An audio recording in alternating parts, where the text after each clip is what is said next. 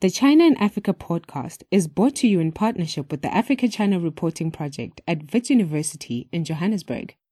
The ACRP promotes balanced, considered reporting on Africa China relations through innovative training programs held throughout the year. More information at africachinareporting.co.za.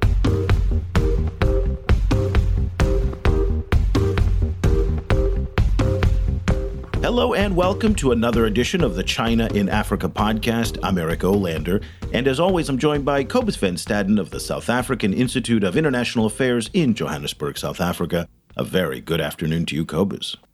Good afternoon.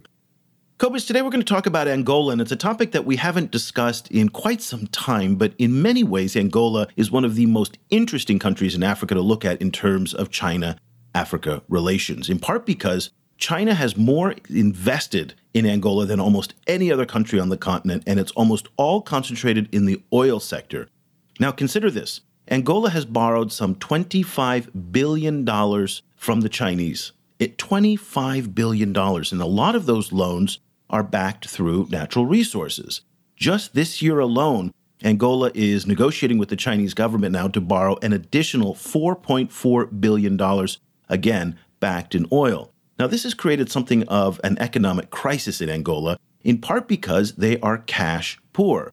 And this is one of those ironies. This is the ultimate oil curse, where you are blessed with vast amounts of oil, but when you sell it to the people like the Chinese, who then use infrastructure and physical things to pay it back, but not cash, well, there you have the origins of a cash crisis. And that's what leads Angola to be one of the poorest countries in Africa with the highest Gini coefficients, the gap between the rich and poor is the largest of almost anywhere in the world there. So China, in so many ways, is such an interesting case study in Angola to look at. And Cobus, you know, what's interesting is that the situation hasn't changed in many years, despite the warnings of this debt crisis and the fact that a lot of people don't think that the way the Chinese are managing the relationship in Angola is actually sustainable over the long term.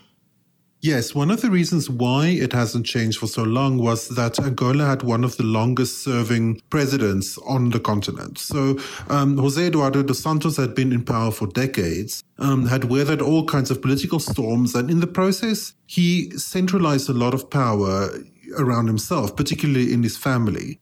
So he was essentially untouchable, and his family was very, very, very powerful. And, you know, it ended up being the doing business with Angola, you know, and this included not only China, but also of, like all of the world's biggest oil companies. When they do business with Angola, they ended up having to do business with the Dos Santos family. And that caused, that made the situation very stable, stable in the bad way, you know, kind of, you know, unchangeable and stagnant. Well, since last September, there's been a change in leadership, and it's only happened three times in Angola's post colonial history. Joao Lourenço is now the third president of Angola. He assumed power last September in 2017. And in many ways, he is both the hope and also the concern for the future of Angola, in part because of this relationship with China. Cobus, tell us a little bit more about Joao Lourenço. Well, you know, I didn't know very much about him, and our guests today told me a lot more.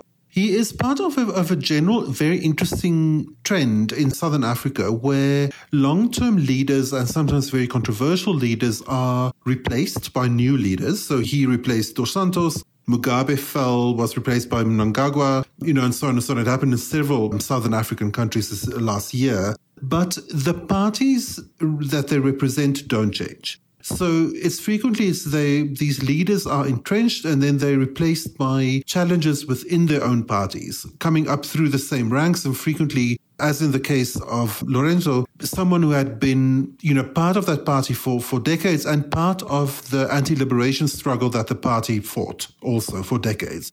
So it's a very interesting situation where the king of the party is essentially replaced by someone who was widely seen as basically a functionary of the party. In order to find out a little bit more about Lourenço and to get clues about how his reign will change Angola's relationship with China, I spoke with Ana Alves. She used to be at the South African Institute of International Affairs. She's an expert on the relationship between China and Portuguese speaking countries, uh, particularly Angola. And she's now at Nanyang University in Singapore. Anna, I wonder if we could start off just at very, very kind of basic level by telling us who is João Lourenço and, and how did he manage to get the job of leading Angola? Okay, João Lourenço, he actually started in MPLA long ago, still in the 70s. He was a, a teenager. He, he, joined the uh, forces against the colonial power, the Portuguese. And he, he, like other officials in MPLA. He also studied in the Soviet Union. He studied history there, was there for a few years, and um, he, he, came back throughout the, the 80s. Um, and there was a civil war already uh, ravaging the country. He was uh, placed by the MPLA in different provinces. So he basically had a very normal path within the party. It doesn't stand out from many other officials inside MP- MPLA. Then in the 1990s, he was placed in uh, Luanda around the time that the elections were held in, in 92, and he stayed there. after that, he stayed in Luanda, closer to the center of MPLA. Uh, eventually, he became the secretary of MPLA, I think in 1998 and he was a quite high level figure in the party uh, back then. And when the, the civil war ended in 2002, Dos Santos was already thinking of, or at least uh, telling publicly that he, will, he wanted to retire. So Lourenço, João Lourenço, then stepped forward and said, if he retires, uh, I will take over. I will uh, take this uh, voluntary step to take over MPLA. But it was a bad move because uh, apparently Dos Santos was not ready to leave. and obviously he was, shall we say, punished after that and he was sidelined. And for uh, over a decade, uh, he, he, was uh, actually forgotten, almost forgotten inside the MPLA. And then was what in Portuguese we call it Travessia do Deserto. He was made to cross the desert for a number of years. And he kept a low profile. He didn't raise any problems during that. So he was eventually brought back into the party in 2014, I think 2014, he was rehabilitated, sort of rehabilitated, and, and he became the Minister of Defense in 2014. 2014 is a very important year in what happened over the recent years for the, the change in leadership in Angola, because 2014 is when we saw the, the dip in oil uh, prices. And that set up in motion a dynamics that led to the change in leadership that happened last year. Because as the situation deteriorated economically because of the, the fall in oil prices, and as, as you know, Angolan oil economy is uh, highly dependent on, on oil. Just uh, to give you an idea, uh, nearly half of the GDP comes from, from oil. 75% of state revenue comes from oil. And around 95% of Angola's exports are oil. So obviously, when the prices came down in 2014, that affected very, very negatively the, the economy in Angola.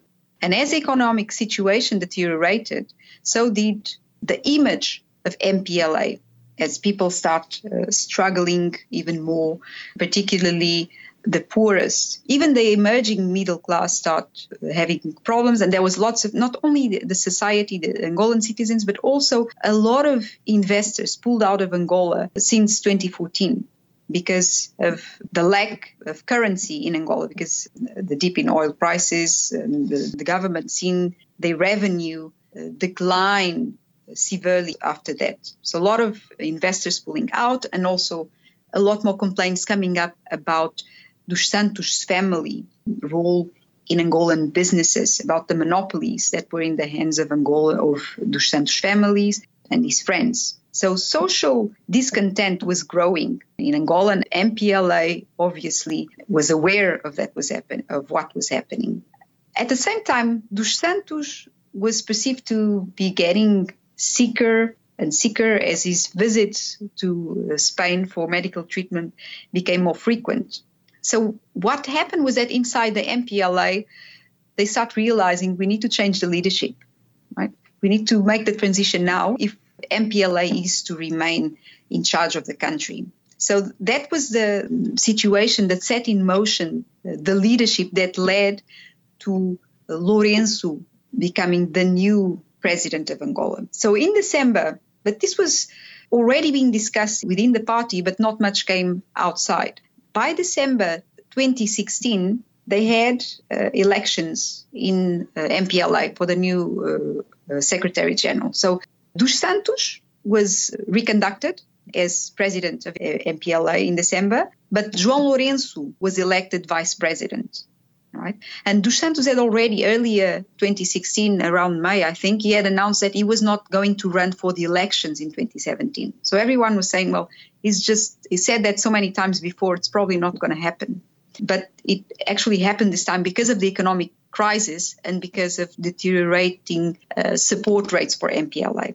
So Dos Santos retained uh, the post as Secretary General of MPLA, but the party imposed on them that he had to leave, that he, he had to open up for someone else to step in and take over MPLA. And João Lourenço was that person because, unlike most of high figures in MPLA, he had a clean sheet. He was not uh, seen as corrupt. And uh, so everyone, it was a consensus agreement. Everyone agreed uh, uh Lourenço is going to um, be the one running for the elections in 2017. Dos Santos didn't raise any objections. On the one hand, he had some assurance that uh, Lourenço wasn't going to pose major challenges for uh, for him, since he had not raised many problems for Dos Santos while when he was sidelined for those uh, 10 years, he had been working with Santos since 2014 as Minister of Defense. So Santos at that stage actually thought he could control him. He could still be managing business behind the scenes as Secretary General of MPLA. Uh, when the campaign started, João Lourenço, from the very start, the flagship of his campaign was anti-corruption because he knew that was the main concern of Angolan society yes. the corruption, particularly from Dos Santos family, because his offspring basically controlled the biggest businesses in the country and the public uh, enterprises. So th- this is the context in which Lourenço uh, came into power. And so once he came to power, was that idea of Dos Santos that he would be able to control him, was that borne out in, after the election? There was a lot of discussions about that right after the elections in August 2017, whether he would be just a puppet or if uh, he would, in fact, uh, stand up to the promises that he made during uh, the campaign. But uh, we didn't have to wait much to see what, uh, what stance he was taking because too much into his mandate, he started firing all the people that Dos had nominated just before he left few months before he left, he had placed his close allies in key posts in the ministries, in the state owned enterprises, in the police, uh, in uh, the judicial system, in the National Bank of Angola, etc. So, as he took over, João Lourenço started dismantling Dos Santos' patrimonial network. Right? But still, at that initial stage, everyone was like, well, he's dismantling that, but he's not going to be able to touch Dos Santos' offspring. But the fact is that in November, he actually fired Isabel dos Santos from Sonangol. Isabel dos Santos uh, is the eldest daughter of uh, José Eduardo dos Santos, and he had nominated her as CEO of the national oil company uh, Sonangol in June 2016. So that was one of the main uh, turning points when everyone started realizing it's actually serious about dismantling uh, the network. And so he fired Isabel Santos. He also finished the contracts that the national TV had uh, with uh, broadcasting companies that were controlled by other uh, offspring, other Santos offspring. And beginning this year, he actually fired the last one, the last son of Dos who was still in a position of power. Uh, this is then who was ahead of the National Wealth Fund. So he was also fired. And it, they were not only fired, as he has um, ordered uh, auditings to all the companies that they, they were running, and probably there will be some prosecutions coming out of that if there is embezzlement. Um, if embezzlement can be proven, at least um, there are hopes that there will be some punishment coming out of those auditing processes. Support for this podcast comes from the Africa China Reporting Project at Wits University School of Journalism in Johannesburg. The ACRP provides reporting grants, workshops, and other professional development opportunities for both African and Chinese journalists. Follow the ACRP on Twitter at China Africa or visit africachinareporting.co.za for information about grants and upcoming seminars. So, uh, Sonangol, the golden egg chicken of the Angolan economy, and um, it's a critical company in, in terms of the, the economy. And uh, let's not forget that Angola is the third largest economy in sub-Saharan Africa, and most of, of that comes from the oil industry. So Sonangol plays a vital role in Angola's economy. Also because it's at the same time that it's a national oil company, it's also the regulator of um, the oil industry in, in, Angola. So it was important for Lourenço to control Sonangol. That's why he fired uh, Isabel dos Santos. In terms of the importance of Sonangol in the relationship with China, it's obviously at the center. And there's two, two main areas that are the most important in China Angola relationship. And both of them related to the oil industry. So the first one is oil trade. China is the main importer of Angola's oil. I think the last figures I had from 2016 was around just over 60% of Angolan oil was going to China. And Angola has been consistently over the past 10 years in the top three oil suppliers to China. And uh, so it's a very interdependent relationship that started growing from 2007 when China became the first buyer of Angolan oil, taking over the United States of America. And on the other hand, that same oil is funding the Chinese intervention in the construction sector in Angola. And uh, Angola, most of the reconstruction, the infrastructure construction that was done after the end of the civil war in 2002 has been carried out uh, by Chinese companies with Chinese funding. It's uh, estimated that since 2002, around 20 or 21 billion dollars have been uh, extended in loans from China to Angolan government. Some of them to the government, part of it, the more recent ones, to Sonangol itself to fund the Sonangol oil exploration. So that's why I say oil is at the center of the relationship, at least up until this point, up until the end of uh, Dos Santos' rule. So, how did the fall in the oil price affect this relationship?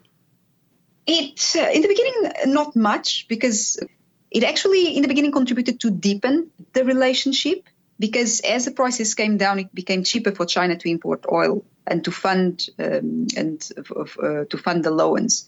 But as the years progressed in that downward cycle, it became more complicated for Angola to pay out the loans. And the loans were to be uh, repaid uh, through oil exports, using oil exports as collateral to guarantee the repayment uh, of the loans. And since 2006, uh, that has actually contributed to deteriorating of the relationship between uh, China and Angola because uh, Sonangol stopped sending the shipments at the end of the 2016 stopped uh, sending the shipments of oil to China to repay the loans. And that was because it was in downward cycle.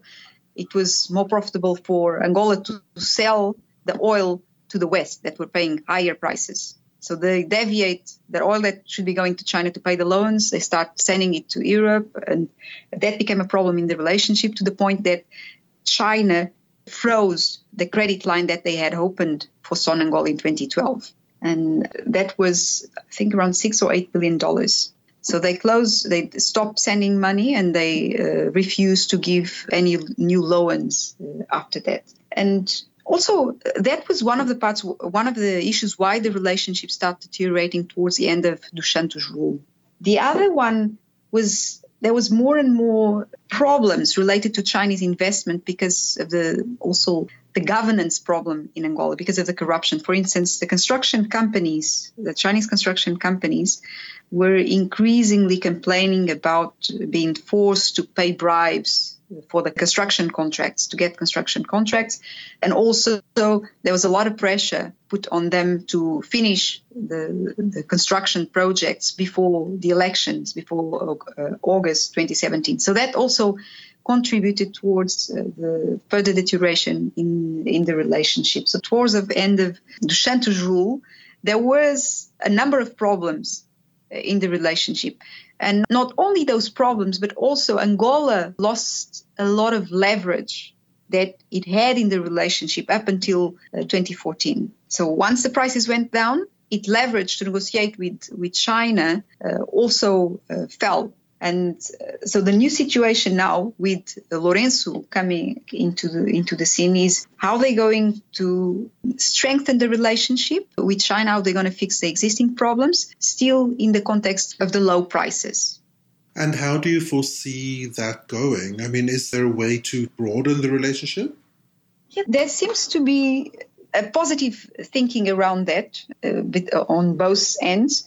Foreign Minister Wang Yi visited Angola in uh, January, and uh, both of them were issuing declarations that the partnership is very important for both sides and they should work on a new um, on the upgrade of the relationship. And the upgrade of the relationships it seems from uh, what i was able to read at that time was working in diversifying uh, cooperation and investment from china into angola to help Angola uh, diversify its economy away from the oil industry and also uh, industrialize to increase its uh, production capacity. So that seems to be what will define, um, at least in theory, what will be the defining traits of the relationship under uh, João Lourenço. Try to move away from the oil.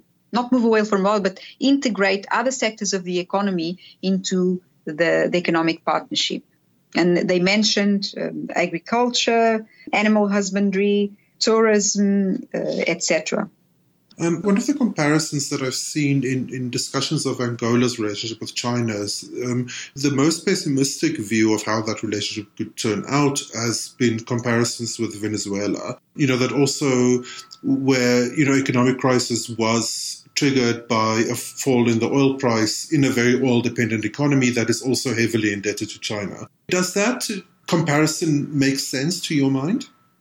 In some ways, yes, but we have a different context uh, in Angola.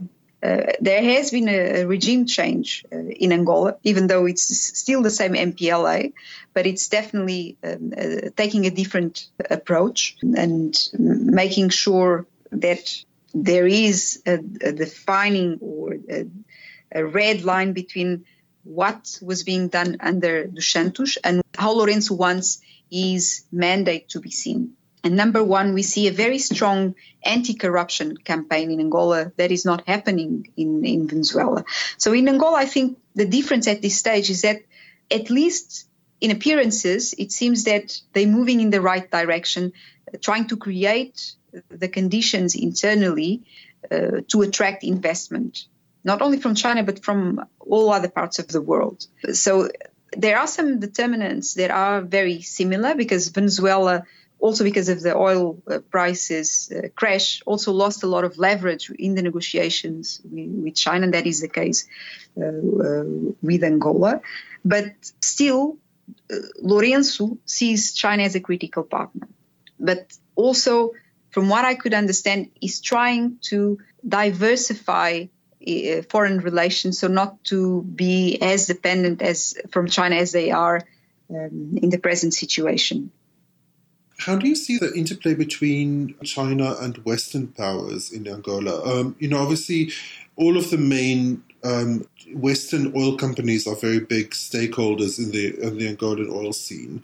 Um, is there space for cooperation there? I think in, in theory, yes, definitely.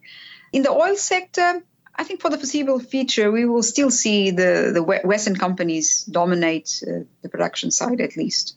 Chinese companies, I don't think they have the skills and the knowledge to produce in such a mass scale as the, the, Western companies are doing, and they do lack the same knowledge in terms of the conditions of the oil and how to best extract the oil in Angola. But obviously there are room there is room for partnerships even there because uh, chinese may lack the skills and the experience and the technology but they do have the money.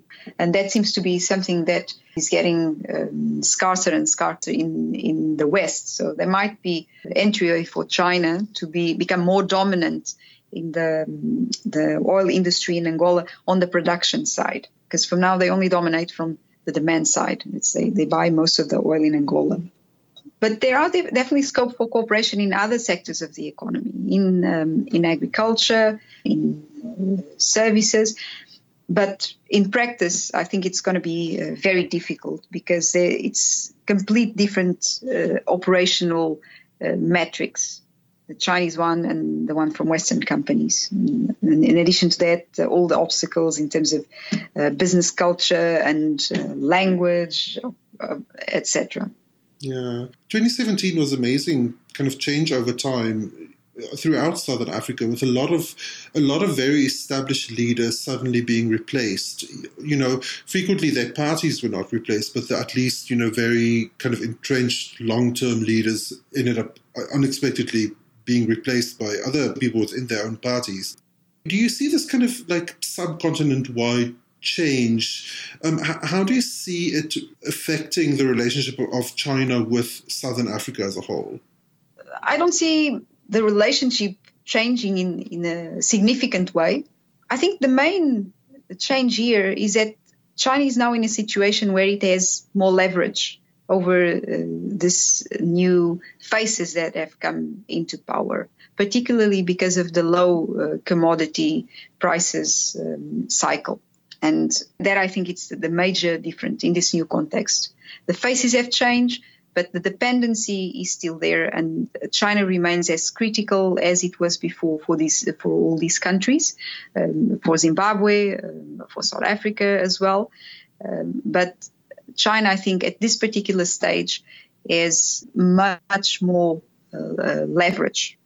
Even though Angola, for instance, still retains some degree of leverage in the relationship because the prices might be low, but still Angola is one of the top three exporters of oil to China. So they re- do retain some measurement of uh, leverage uh, when it comes to negotiating with China. Anna Alves is an assistant professor at Nanyang Technological University in Singapore. Anna, thank you so much for joining us. It was fascinating to speak with you. Thank you very much. It's my pleasure. All the best. Cobus, as I was listening to the discussion that you had with Anna, it brought to mind the situation here in China in some ways, where there is a new political reality that Xi Jinping now does not have any term limits on his presidency. So he can be in office for as long as he chooses. Obviously, in Angola, that was a case under Dos Santos. We don't know what Lourenço is going to do, but there is this indication that democracy is not on the front burner in much of Africa, and there's not been much of a democratic tradition in Angola. So, do you see any kind of linkage between what's happening in China with the new political reality here and the fact that Angola is so integrated with the Chinese economy that they're certainly not going to put any pressure on Lourenço to change governments and to step down and to foster democracy? Did you make that linkage in any way as well when you're listening to Anna? I didn't really. Some people have been pointing out the parallels between what's called third termism in Africa. Joseph Kabila in DRC is at the moment the most kind of egregious example of a president who is in power and then decides he would like to stay in power beyond his term limit and then changes the constitution to do so.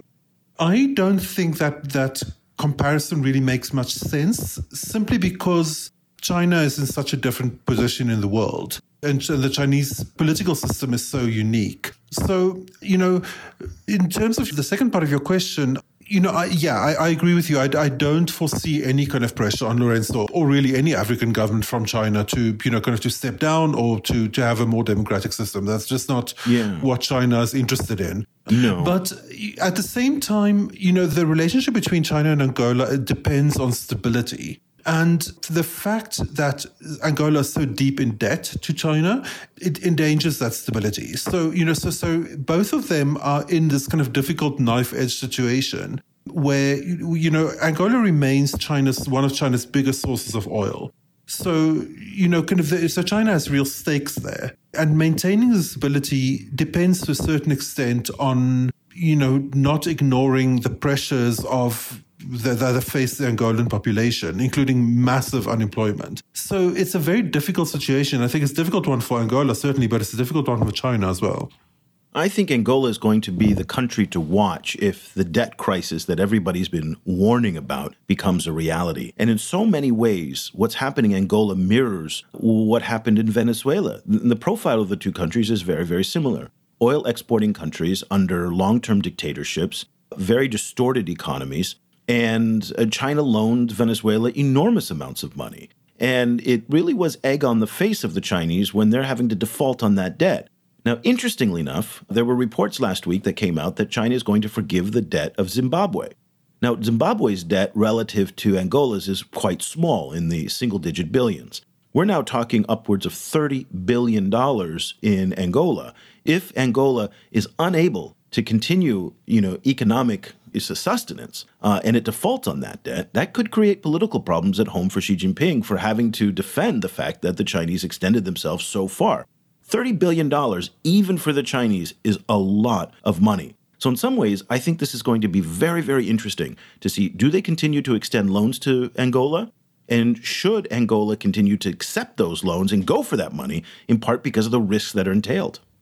I raised the Venezuela um, comparison with Anna, and she made the point that she feels that Angola is to a certain extent in a better position than Venezuela because Lourenço has been very assertive in in reforming parts of the system. So, you know, firing Isabel dos Santos, um, Edu- Jose Eduardo dos Santos' daughter, from the presidency of the state oil company that was a big step. And, you know, he has worked quite quickly to try and kind of root out some of these kind of entrenched interests. I mean, eh, he might well just replace them with other interests, who knows? The other question, I think, becomes what does political problems mean for Xi Jinping now that the term limits have been suspended? You know, that that is a different issue. Like, to, to which extent is popular anger in China about a big, you know, kind of forgiving a, a big loan in a, you know, another part of the world. To which extent is that exerting any pressure on Xi now that you know he's in this particular position? I mean, that is an, another very difficult question to answer. I, it is, but at the end of the day, politics are still politics, and even for someone in Xi's position, he's got factions that he has to deal with. Thirty billion dollars is a lot of money. And that those different various competing factions could crimp other parts of his agenda that he wants to pursue if they are given some strength through the collapse, say, for example, of the Angolan economy and that debt. So politics is still a reality here, even though he is, uh, you know, effectively an emperor for life if he wants to be and if he chooses to be. You know, just because he's in that situation doesn't mean he's immune from politics. So well, that's what we think. We would love to hear what you think on this. We've got a lively conversation going on right across the internet on LinkedIn, Facebook, Twitter, YouTube. Interestingly enough, is really a lot of the most, you know, some of the nastiest comments come on YouTube, but nonetheless, uh, we uh, they are some of the more lively ones, and we do appreciate all of our new listeners on our YouTube channel. You can find us at youtube.com/slash China Africa Project. Uh, go ahead and subscribe. We'd love to have you join our community and comment and share. Tell us a little bit more about what you think of the show. And Cobus and I are our different takes on, on these stories. And also, if you are interested in following China Africa news, we've got this fantastic newsletter that we edit and curate the top five or six stories of the week and you get it Monday mornings. Uh, and we're actually launching a brand new newsletter in the next week or two that's going to be even more dynamic and uh, better kind of laid out. And so we have some new features coming to you on that newsletter. So go ahead and you can find our newsletter at our website at ChinaAfricaProject.com. You'll see there's a button at the top to subscribe. And we'd love to have you part of that community as well. So for Cobus Van Staden, I'm Eric Olander. We'll be back again next week with another edition of the China in Africa podcast. Thank you so much for listening. The discussion continues online. Head over to facebook.com slash China Africa Project to share your thoughts on today's show. The guys are also on Twitter, where you can find Cobus at Stadenesque or Eric at E. Olander. And be sure to sign up for the weekly China and Africa email newsletter by going to www.chinaafricaproject.com.